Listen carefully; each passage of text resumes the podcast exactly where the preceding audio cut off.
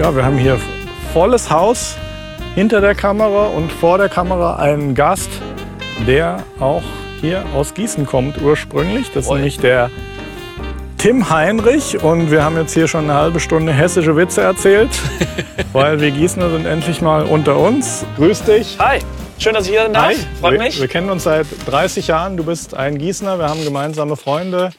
Du bist nicht unweit des Studios aufgewachsen. Wir sind zur gleichen Schule gegangen. Haben wir auch festgestellt, ja. Du warst von Kindheit an crazy, ein crazy Mensch in Sachen äh, Synths, Film, TV, Nachvertonung. Und jetzt hast du die Chance, hier einen 30 Sekunden Pitch über dein Leben abzuliefern. Challenge. Ich mache Musikproduktion und Sounddesign im Werbebereich ähm, und Events. Hab Sachen gemacht für DHL, Panasonic, vor ein paar Jahren für die Expo 2017, also in diesem Jahr, die in Kasachstan stattfindet. Die Musik für den Trailer gemacht, drei Minuten. Da haben wir in Cannes auch Gold mitgewonnen. Applaus, da kommt dann noch so ein nachvertonter Applaus für YouTube. Das muss reichen. Aha. Also viel funktionale Musik. Es geht selten um mein Ego, sondern ich habe immer die Kunden und Agenturen, Aha. die ich befriedigen muss. Und das, das finde ich immer eine geile Challenge, dann zu gucken, was die wirklich wollen. Mhm. Und dann spielst du auch noch live als Keyboarder, gell? Ich spiele noch live. Ich bin bei Achim Petri, oder wie mir gerne gesagt wird, der Sohn von Wolfgang Petri. Mache ich Keyboards Mhm. und darf bei äh, Familie Hossa aushelfen. Mhm. Das ist, glaube ich, Hessens erfolgreichste Schlager-Coverband. Wahnsinn. Äh, und darf jetzt in diesem Jahr zehn Auftritte machen. Sonst Und hier, der. Herr, der hier auf dem Sofa sitzt, der gehört auch zu denen dazu, gell? Ja, sogar noch viel mehr, weil er nämlich die, die ganze Band gegründet hat Aha. und innerhalb von kürzester Zeit geschafft hat, dass eine, eine geile Truppe echt extrem erfolgreich ist. Aha. Mit Bühnenbild und, und Klamotten und extrem vielen Auftritten. Ich glaube, jetzt so viele, dass man Angst haben muss, dass sie sagen, oh, schaffen wir das noch alles? Mhm, das also klingt geil. nach einem Businessman, der das Ganze straff durchorganisiert und alle seine Leute im Griff hat. Ja, und ich will bald eine, eine Künstlerin managen und da werde ich mir von ihm auf alle Fälle auch noch ein bisschen Hilfe holen, äh, weil er es ja kann und dann hole ich mir da gerne noch ein bisschen Rat. Klingt super. Ja, Ja. und wir haben uns jetzt eigentlich nur mehr oder weniger zufällig getroffen, weil ich gestern auf der Durchreise gewesen bin. Da hatten wir ja Mhm. nur wenig Zeit. Und Ja, wir waren ja schon immer so lose im Kontakt und über Facebook und so sieht man ja gegenseitig. Dann haben wir uns auf der Musikmesse mal getroffen. Äh, erzähl doch mal, wie bist denn du äh, so ursprünglich, wie fing das denn bei dir mit der Musik an? So als, keine Ahnung, wann das erste Mal damit in Berührung bekommen? Und du warst ja auch noch echt jung, als ich dich das erste Mal gesehen habe. ja, Ähm, erzähl doch mal, wann war dann irgendwie die Entscheidung da, dass du das und nichts anderes dann auch beruflich machen willst? ich hatte irgendwann angefangen mit, mit Klavier und fand, fand Filmmusik und Komposition super und hatte das Glück, dass ich dann gemerkt habe, ich kann in Münster Musikproduktion studieren. Mhm. Ähm, Das war ja damals noch nicht so verbreitet jetzt äh, wie heute, wo irgendwie Ja. jeder, der irgendwie ein MacBook Pro mit Logic hat, eine Musikschule aufmacht für Produzenten. ja, heute gibt es ja die Rock, Pop und SAE und was noch alles. Und der, der Die Pop-Akademie gibt es auch, die Genau. ja so von allen so das am ehesten, am re- renommiertesten erscheint. ich glaube, ich glaub, die gab es damals noch gar nicht. Und für mich war es insofern geil, weil ich einerseits das Technische hatte, Ja. Abmischen und, und den ganzen Krempel, aber auch Arrangement und äh, Komponieren, Keyboard spielen, äh, all solche Sachen. Und Du bist da aber auch schon mit ziemlich viel Vorwissen hingegangen, weil du warst ja, wie du in Gießen warst, warst du der offensichtlich noch nicht. Und ich kann mich erinnern, dass du schon so einer der härtesten Freaks warst, jetzt hier auch Ja. was so Detailwissen und auch Programmierung von Sequenzern und alles, was damit zusammenhing. Ja, also Eigentlich damals Hans Zimmer auch schon dein North Star irgendwie so, oder? Ja, das war einfach geil, das Zeug. Ne? Und das ist ja immer noch. Und Ja. das, das Vorwissen haben sie auch da schon erwartet. Und dann Mhm. habe ich mich ziemlich früh auf die funktionelle Musik spezialisiert. Mhm. Ich muss sagen, den, den größten Sprung habe ich durch einen Mentor geschafft, nämlich Mhm. durch Oliver Kelz. Da nochmal einen ganz großen Gruß und Dank an den. Der hat Werbemusik geschrieben für Tomi, Meister Popper, Seremis, Kassat, Citibank. Da hast du dich quasi anheuern lassen oder wie bist du zu dem gekommen? Ähm, ich hatte eine CD von dem gesehen im Workshop. Und hinten waren 99 Tracks drauf. Aha. Das ging deswegen, weil die nicht alle drei Minuten lang gewesen sind, sondern viele kurze Jingles waren. Mhm. Und ich kannte da wirklich jede Marke drauf. Und dachte, geiler Typ. Hab den angerufen Mhm. und gefragt, ob er einen Praktikanten brauchen kann. Und sagte, Aha. lass mich kurz überlegen. Äh, nein. Und Okay. wir hatten dann nochmal telefoniert und er sagte, Doch. scheint ja nett, nett zu sein, schick einfach mal was zu. Mhm. Und da haben wir uns einfach getroffen und dann habe ich angefangen für ihn ein bisschen zu arbeiten. Das war erstmal so ein bisschen Sample Editing und ein bisschen Programming. Mhm. Und daraus ist dann äh, mehr geworden und er hatte dann irgendwann eine Agentur, wo er sagte, hier geh da mal hin. Ich glaube, das wäre cool, wenn du da arbeitest. Mhm. Und dann habe ich neun Jahre lang in einer Werbeagentur gearbeitet. Also das heißt, der hat dir dann einen Job besorgt. Es war jetzt Genau. nicht so, dass du für ihn gearbeitet hast, sondern erstmal schon und Erst dann hat genau. er dir einen Job besorgt. Perfekt. Ah, okay. Und jetzt mache ich immer noch Sachen für mit ihm und mache Orchestrationen. Ja, das ist ziemlich cool, wie sich da Dinge aufgebaut haben. Also was ich jetzt super interessant finde, um jetzt mal in die heutige, in die Jetztzeit zu springen, ist ja, dass sich so ein äh, DAW-Setup und ja, der, das technische Backbauen von dem, was du machst, und das betrifft, glaube ich, den ganzen Bereich grundsätzlich, wo Leute gerne ein ganzes Orchester irgendwie in the Box bereit haben, wenn sie anfangen. Also wo du dann nicht anfängst. Ist ja bei uns beim Mixen eigentlich genau dasselbe. Wir tun ja auch nicht irgendwie äh, die Plugins reinladen dann und was wollen wir hier, sondern wir haben auch ein Template, wo die wichtigsten Sachen schon Routing gemacht ist, wo wir einfach Ja. anfangen können, direkt Entscheidungen zu treffen. Das ist ja auch wo, das, wo ich dann äh, von Leuten, die so neu sind, die sagen dann immer, oh, ja, jetzt soll ich hier ein Template verwenden, dann klingt ja jeder Mix gleich. Nee, es ist äh, einfach vergleichbar mit, der Kompressor ist halt schon ins Rack geschraubt und den müssen wir jetzt nicht von oben aus der Werkstatt holen, wenn wir uns entscheiden, wir nehmen Genau. den. Und bei euch ist es logischerweise so, dass äh, ja äh, jeder Job andere Sounds, andere Anforderungen hat. Und das so viel weiß ich jetzt drüber, dass es einfach super praktisch ist und notwendig für die Kreativität, wenn du rangehst und hast im Grunde genommen die maximale Auswahl an Sounds direkt da, ohne irgendwas zu laden. Und das würde mich jetzt mal im Detail interessieren, am besten konkret so an deinem Setup. Wie ist das aufgebaut und wie viel Arbeit steckt auch dahinter, dass so ein System mal läuft und so weiter und so fort. Das interessiert mich sehr, weil das würde ich mir auch gerne hinstellen, wobei wir, natürlich hier total auf Mixing ausgerichtet sind. Ja, und dann gibt es auch die Herausforderung CPU-mäßig, dass du eben, ich brauche ja beim Mixen jetzt hier die Power nicht unbedingt in Realtime, weil Latenz ist bei mir kein Thema, die kann ruhig länger sein. Wenn ich eine, irgendwo mal eine super lange Plugin-Kette habe, dann kann ich die Spur freezen. Mhm. Ist hier völlig egal. Aber äh, wenn du beim, am Komponieren bist und dann machst du hier die Flöte, da die Streicher und die Pauken, dann muss läuft ja schon sehr viel in Realtime. Ja. Erzähl doch mal. Äh, also klar, man braucht einen leistungsfähigen Rechner, weil die ganzen Libraries. Ein da- Rechner? Äh, ja, es sind jetzt drei Rechner. Mhm. Ein Hauptrechner und zwei Rechner sind noch dazugeschaltet. Das ist ein alter Mac Pro, das war mein alter Rechner, aber Aha. die Rechenleistung reicht irgendwann nicht mehr. Ja. Und äh, dann habe ich noch einen anderen PC, der hostet einfach ganz viele Orchester-Sounds. Das heißt, der hat 128 Gigabyte. Also du hast einen Rechner, da hast du Nuendo drauf. Mhm, genau. Und hat der intern auch Klangerzeugung?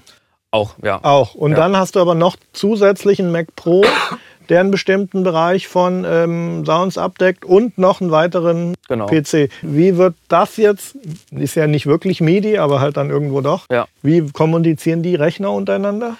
Das ist ein völlig geiles System. Das läuft über ein Netzwerkkabel, normalen Ethernet. Aha. Das läuft über die Software Vienna Ensemble Pro Server. Ah, okay. Und über dieses Kabel MIDI geschickt wird und Audio wieder zurück. Ich könnte, wenn ich auch wollte, könnte ich Audio in beide Richtungen schicken. Okay. Also bei mir keinen Sinn. Ich könnte, äh, sagen wir, Hall auf einem anderen Rechner berechnen lassen. Aha. Aber ich nutze es wirklich nur, dass sie die Sounds reinlädt, was den Vorteil hat, dass ich den Hauptrechner entlaste. Und es ist auch eine Geschwindigkeitsfrage, weil Mhm. ich meine Hauptsounds auf allen Rechnern reinlade, auf meinem äh, Hauptrechner Aha. und auf den Slays. Und Nuendo muss ich nur noch verbinden, als ob ich mich mit irgendeinem MIDI-Klangerzeuger verbinde. Mhm. Und ich spare dadurch extrem Zeit. Und das ist aber im Grunde genommen alles Realtime. Ja. Also es muss ja immer der Sound da sein, wenn du deine Keyboard-Taste drückst. Ich hatte zuerst auch Schiss, dass ich darüber eine mega Latenz habe Mhm. oder dass ich kein Offline-Bouncing machen kann. Geht alles. Ich habe sogar festgestellt, dass äh, Tempogeschichten, wenn ich jetzt mal, ein Delay woanders habe, es gibt ja Sounds, die haben Mhm. Delay reingeladen, sowas, dass das immer temposynchron auch läuft. Das wird auch mit übertragen. Also das ist dann letztlich einfach schon diese Gigabit-Ethernet-Stelle, die in der Lage ist, einfach so viel Daten hin und her zu... Was man ja auch sieht jetzt durch, wie heißt das, Audioprotokoll Dante, Ja. dass du tatsächlich auch in der Live-Anwendung heutzutage mit so einem Dante-Kabel halt irgendwie mal eben eine komplette Band, die auf der Bühne an eine Stagebox-Konverter angeschlossen ist, ein Ethernet-Kabel. Ich denke mir dann nur immer, wenn das mal jemand rauszieht, das ist scheiße. Ja, früher musstest du dann bei so, einem, so einer Stagebox alle Kabel rausziehen. Musstest du schon mit, einer Säge, mit so einer Säge dieses fette Multicore durchsägen. Ja. Heute ist es so ein super dünnes. Und je dünner, desto besser überträgt es ja dann noch. Irgendwie. Oder einer kommt mit einer Schere oder sowas ja. dann. Oh, ja. Du hast gerade die Templates angesprochen. Ich arbeite auch mit einem Template. Ja. Habe da 600 Spuren drin. Was für mich einfach wichtig ist. 600 Spuren.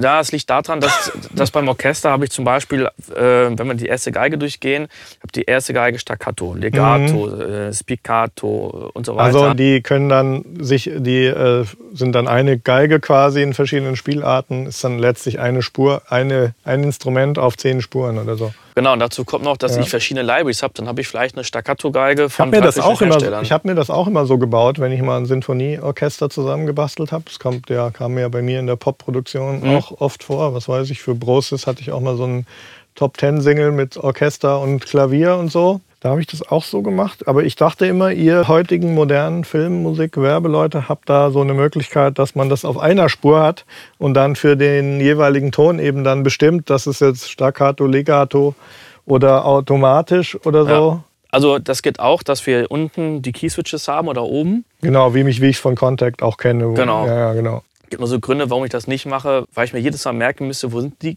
Key-Switches. Man kann sich das Ja, so da gibt es doch hier einstellen. das wunderbare Native Instrument Complete Control. Das ja. hat dann hier unten so kodierte LEDs und die dir zeigen, wo die sind. Deswegen habe ich mir das Ding gekauft. Ja, die zeigen, wo die sind, aber dann äh, kann es von Library zu Library unterschiedlich sein, dass ich zwar die Position habe, aber bei dem einen habe ich vielleicht zuerst Staccato, dann Legato und dann Sforzato. Bei dem nächsten ist es umgekehrt so viel, was man sich merken muss letztlich. Genau. Und ja. wenn ich zum Beispiel sage, ich habe jetzt dieselbe Library und möchte von der äh, das Pizzicato nehmen und Staccato. Mhm. Das heißt, ich nehme manchmal gerne noch Pizzicato ganz leicht dazu, um ah, ja, noch okay. so ein bisschen Bums dazu zu geben okay. zum Staccato. Ja. Das kann ich mit den Keyswitches ja nicht. Da kann ich nur entweder okay. oder machen. Okay. Offensichtlich arbeitest du dann auch mit Vienna Symphony Library. Hast du da das ganze System oder? Ähm ich habe mit denen wirklich angefangen. Ja. Äh, ich habe aber nur die kleine Special Edition mhm. und habe alles andere mir aus anderen Herstellern geholt, weil ich persönlich die Sounds irgendwie geiler, lebendiger finde, weil die wirklich bei allen anderen Herstellern, so gut wie allen, mit den Räumen aufgenommen haben. Mhm. VSL ist ja trocken und da muss man dann nochmal. Ja, da musst du noch das ganze Raumdesign machen, was das Vorteile haben kann, aber auch nervig. Ich habe immer das Gefühl gehabt, wenn ich so ein Orchester zusammengebaut habe, dass gerade Strings eigentlich am geilsten klingen, je mehr unterschiedliche Libraries man zusammenmischt. Also da kann dann auch ein total beschissener Uralt-Sample-Sound. Ich habe zum Beispiel ja. Mir mal, so lange bin ich schon dabei, in 2000, als in Logic dann der EXS-Sampler kam, mhm. habe ich mir meine kompletten Libraries von Hardware-Samplern von EMU, Akai, Roland, habe ich mir mit einer Software für PC, die hieß CD Extract, habe ich mir die alle ins EXS-Format geladen und da habe ich, ja. hab ich noch richtig schrottige Sounds, die teilweise bis in die 80er zurückgehen, so 8 und 12-Bit-Zeug vom Emulator und so. Und ich habe halt gemerkt, dass es manchmal solche Sounds sind, gemischt mit totalen Hi-Fi, super hochauflösenden Geschichten, die dann so richtig dieses, ja, dieses Cinema-Feeling irgendwie ja. einem, einem geben. Die nutze ich auch gerne. Ich habe immer noch gerne die Siedler-Check Sounds. Aha, genau. Äh, da nehme ich zum Beispiel dann noch ganz gerne die, die Becken- oder Grand Casa Sounds, weil die so ein mhm. schönes Tremolo haben. Mhm. Das klingt manchmal immer noch geiler als irgendwelche Libraries, wo ich jetzt eine Taste drücke und mit den Modfühlern reinfahre. Mhm. Einfach reinladen und, und glücklich sein. Alt und funktioniert immer noch. Jetzt sind wir schon bei verschiedenen Herstellern und so. Gib doch mal jetzt einen Kurzabriss für jemanden, der sagt, ich will jetzt irgendwie Orchester in the Box und mich interessiert das auch, Filmmusik und all das. Oder man ist auch jemand, der Popmusik macht und sagt, ja, zum Beispiel die Hip-Hop-Leute oder Rapper haben ja auch gerne mal so ein Orchester. Früher haben sie immer gesampelt, aber natürlich noch geiler ist, wenn du dir das selber zusammenbaust. Gib doch mal eine kurze Empfehlung, angefangen von DAW bis zu Sound Libraries, was würdest du sagen, ist so ein Setup, mit dem man da starten kann? Ich meine, es ist schon wirklich viel, was man sich da anschaffen muss. Ja. Also sag mal so, du kannst ja, wenn du Complete von Native Instruments hast, hast du ja auch schon alles abgedeckt.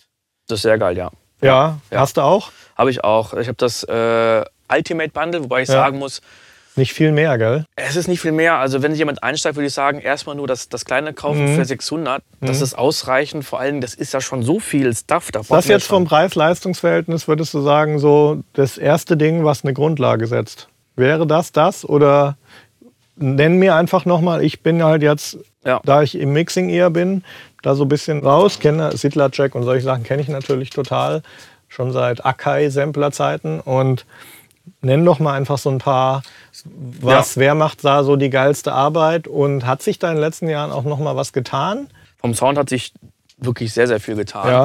Äh, Was jetzt in den, seit, seit den letzten fünf, sechs Jahren machbar ist. Die Libraries sind viel, viel größer geworden. Aber wir haben ein paar Hersteller, wir haben zum Beispiel äh, Spitfire Audio.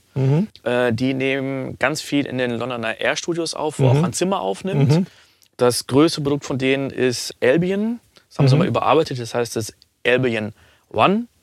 Das ist oft aufgeteilt in äh, Strings hoch und Strings tief. Ich kann jetzt nicht sagen, erste Geige, zweite Geige, aber das braucht gar nicht unbedingt jeder. Orchestral Tools hat jetzt gerade vor, ich glaube, vor einer Woche Inspire rausgebracht. Sonst haben die immer nur einzelne Sektionen. Jetzt hat, hat man das ganze Orchester auf 8 GB. Die Idee ist, dass man auch mal schnell auf dem Laptop im Flieger oder im Flugzeug was machen kann. 8 Gigabyte heißt dann klein, also. Es ist dann, es ist dann sehr klein. Ah, okay. Ne? Das Coole ist, man kann aber auch da wirklich sehr, sehr schnell damit arbeiten. Hast du jetzt alle deine Sounds prinzipiell, muss das prinzipiell alles auf SSDs sein? Oder Total. Also Muss. es geht, ich glaube, die sind zehnmal schneller als die Mhm. üblichen Festplatten. Und dadurch, dass die Sounds alle gestreamt werden und nicht mehr in den RAM reingeladen werden, ah, okay. ist das Mörder Aber, wichtig. aber hast du dann trotzdem irgendwie 64 Gigabyte RAM oder? äh, bei den beiden PCs habe ich 128. Weil von den Samples, Also immer maximal ist immer gerade gut genug. ja, es, es, es muss, die, also die Samples sind sehr riesig und es wird immer schon ein kleiner Teil reingeladen, damit beim Abfeuern dann die Sounds Mhm. Ja. sofort da sind. Und aber der Rest wird immer nachgeladen. der wird gestreamt und dadurch, Das es- generell so oder? Ja. Also Aber bei 128 Gigabyte RAM, ja gut, die Sounds klar, die können dann eine Minute ausklingen, wenn sie nachgeladen werden. Naja, die sind deswegen so umfangreich, weil wir Velocity Zones haben, Mhm. ähm, Round-Robin-Samples. Äh, Das dann- heißt, dass bei jedem Anschlag ein anderer genau, Sample kommt. dass wir die Trompete nicht jedes Mal auf ein Sample, Sample ja, ansteuern, ja, typischerweise von der Snare halt Ja, dann und dann Genau. brauchst du schon mal 20 Samples, damit das nicht auffällt. ja. Und dann brauchen wir noch, also ich hab, rede jetzt nur von einem Template. Und Ja. dann ist ja so, dass ich vielleicht noch sage, gut, jetzt möchte ich mir noch andere Sounds reinladen. Mhm. Ich habe längst nicht alle Sounds reingeladen. Und dann kommt noch dies rein und noch ein, irgendein Plugin für irgendwelche Effekte. Ja, aber die Beatles, die haben das doch mit einer Vierspur gemacht, was du da jetzt machst. Ja, da, da beneide ich sie auch drin. Immer wenn man ein echtes Orchester hat, ist natürlich auch geil. Ja, okay. Äh, dann stellt man sich hin und das Wichtigste ist der Decker-Tree. Mhm.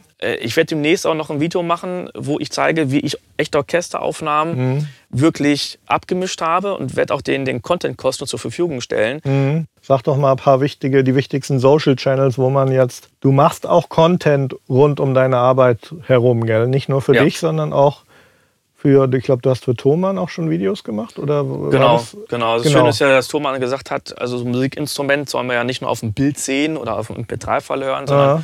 Man soll auch wirklich sehen, wie klingt das Ding denn, wenn es angetastet wird. Mhm. Und jetzt mache ich gleich, oh, seit fünf Jahren oder noch länger, die Produktpräsentationsvideos. Mhm. Und es ist doch schön, weil man da immer mit neuen Instrumenten dann äh, in, in Kontakt kommt. Mhm. Es ist auch ein sehr, sehr, sehr, sehr cooles Team, was wir dann da haben. Cool. Ansonsten habe ich noch einen äh, eigenen YouTube-Kanal, Mhm. Der heißt? äh, Sound 11, Sound hinten mit TH geschrieben, für meinen Namen Tim Heinrich, also Ah, S-U-U-N-T-H. Das verlinken wir in die Kommentare dann noch. Weil die 11 musste leider sein, weil irgendwie alles andere schon weg gewesen ist. Mhm. Mal gucken, ob ich noch irgendwas Geileres demnächst finde oder ob es jetzt wieder frei ist. Mhm. Weil ich denke, wer kann es besser nutzen als ich? Ja. Genau. Die Webseite gibt es auch nur äh, sound.com, da gibt es auch nichts anderes. Also ich wüsste nicht, wer da ein größeres Ja. Interesse dran hat. Ja, und du hast da auch ein großes Interesse jetzt gezeigt. Wir haben gestern uns schon kurz getroffen und heute so an Social-Strategien und so. Und Ja. ich, ich kann dir nur sagen, Instagram ist auf jeden Fall ein super Ding. Da, so wie wir besprochen haben, da würde ich richtig Gas geben.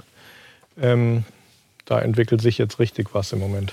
Ja, ich habe ja gestern gemerkt, dass, dass du da auf, auf einer richtig geilen Zielgeraden bist und dass du ja. Ja, ich äh, bin halt auch immer selber schockiert und noch überrascht. Dann hier kommt jemand rein, den habe ich vor drei Jahren mal gesehen, der sagt, oh, ich sehe ja das dauernd auf Facebook irgendwie, oder?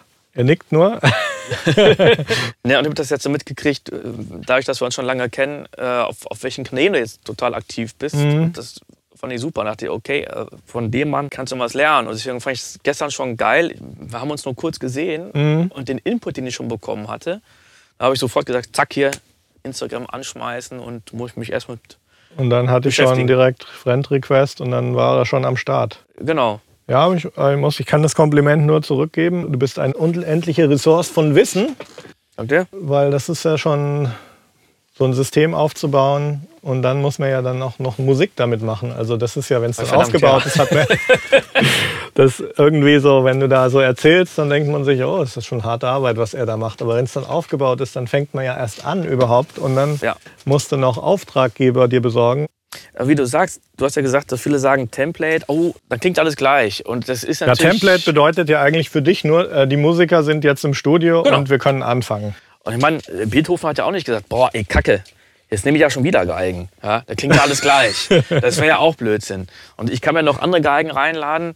Äh, dieses Template aufzubauen hat natürlich lange gedauert, weil ich alle meine Libraries durchchecke, sobald ich eine neue Library kriege. Ja. Höre ich mir jeden Sound an und sage zum Beispiel, okay, das Staccato ist geiler als das Staccato, also fliegt das alte raus. Ja. Oder ich sage, das ist Kacke, nehme ich das neue gar nicht. Oder sag, cool, ich habe ein hartes und ein weiches und das klingt jetzt ein bisschen dirty, habe ich halt ein drittes. Aber ich habe halt überall immer die geilsten Sounds dann da vorrätig. Mhm. Und dann kann ich damit arbeiten und das Routing ist auch so wichtig. Also das ganze Routing, Effekt-Routing für Stems und so weiter und so Mhm. fort. Und würde ich jetzt immer von vorne anfangen, dann würde ich mich ja stundenlang mit, mit Routings beschäftigen und Fehler machen. Thema Stems ist natürlich auch interessant. Wir arbeiten ja hier auch immer sehr gerne mit Stems und haben jetzt dieses Stem-Mastering quasi richtig kultiviert, wollen das jetzt auch quasi richtig der breiten Masse zugänglich machen. Das Ja. ist ja hier so eine von unseren Missions. Aber in deinem Bereich ist es ja dann auch oft so, dass dein Abgabeformat auch Stems sind, damit eben jetzt bei einem Film oder wie auch immer, kannst du selber was zu sagen, die wollen dann auch nochmal Zugriff auf die Endballons haben, Mhm.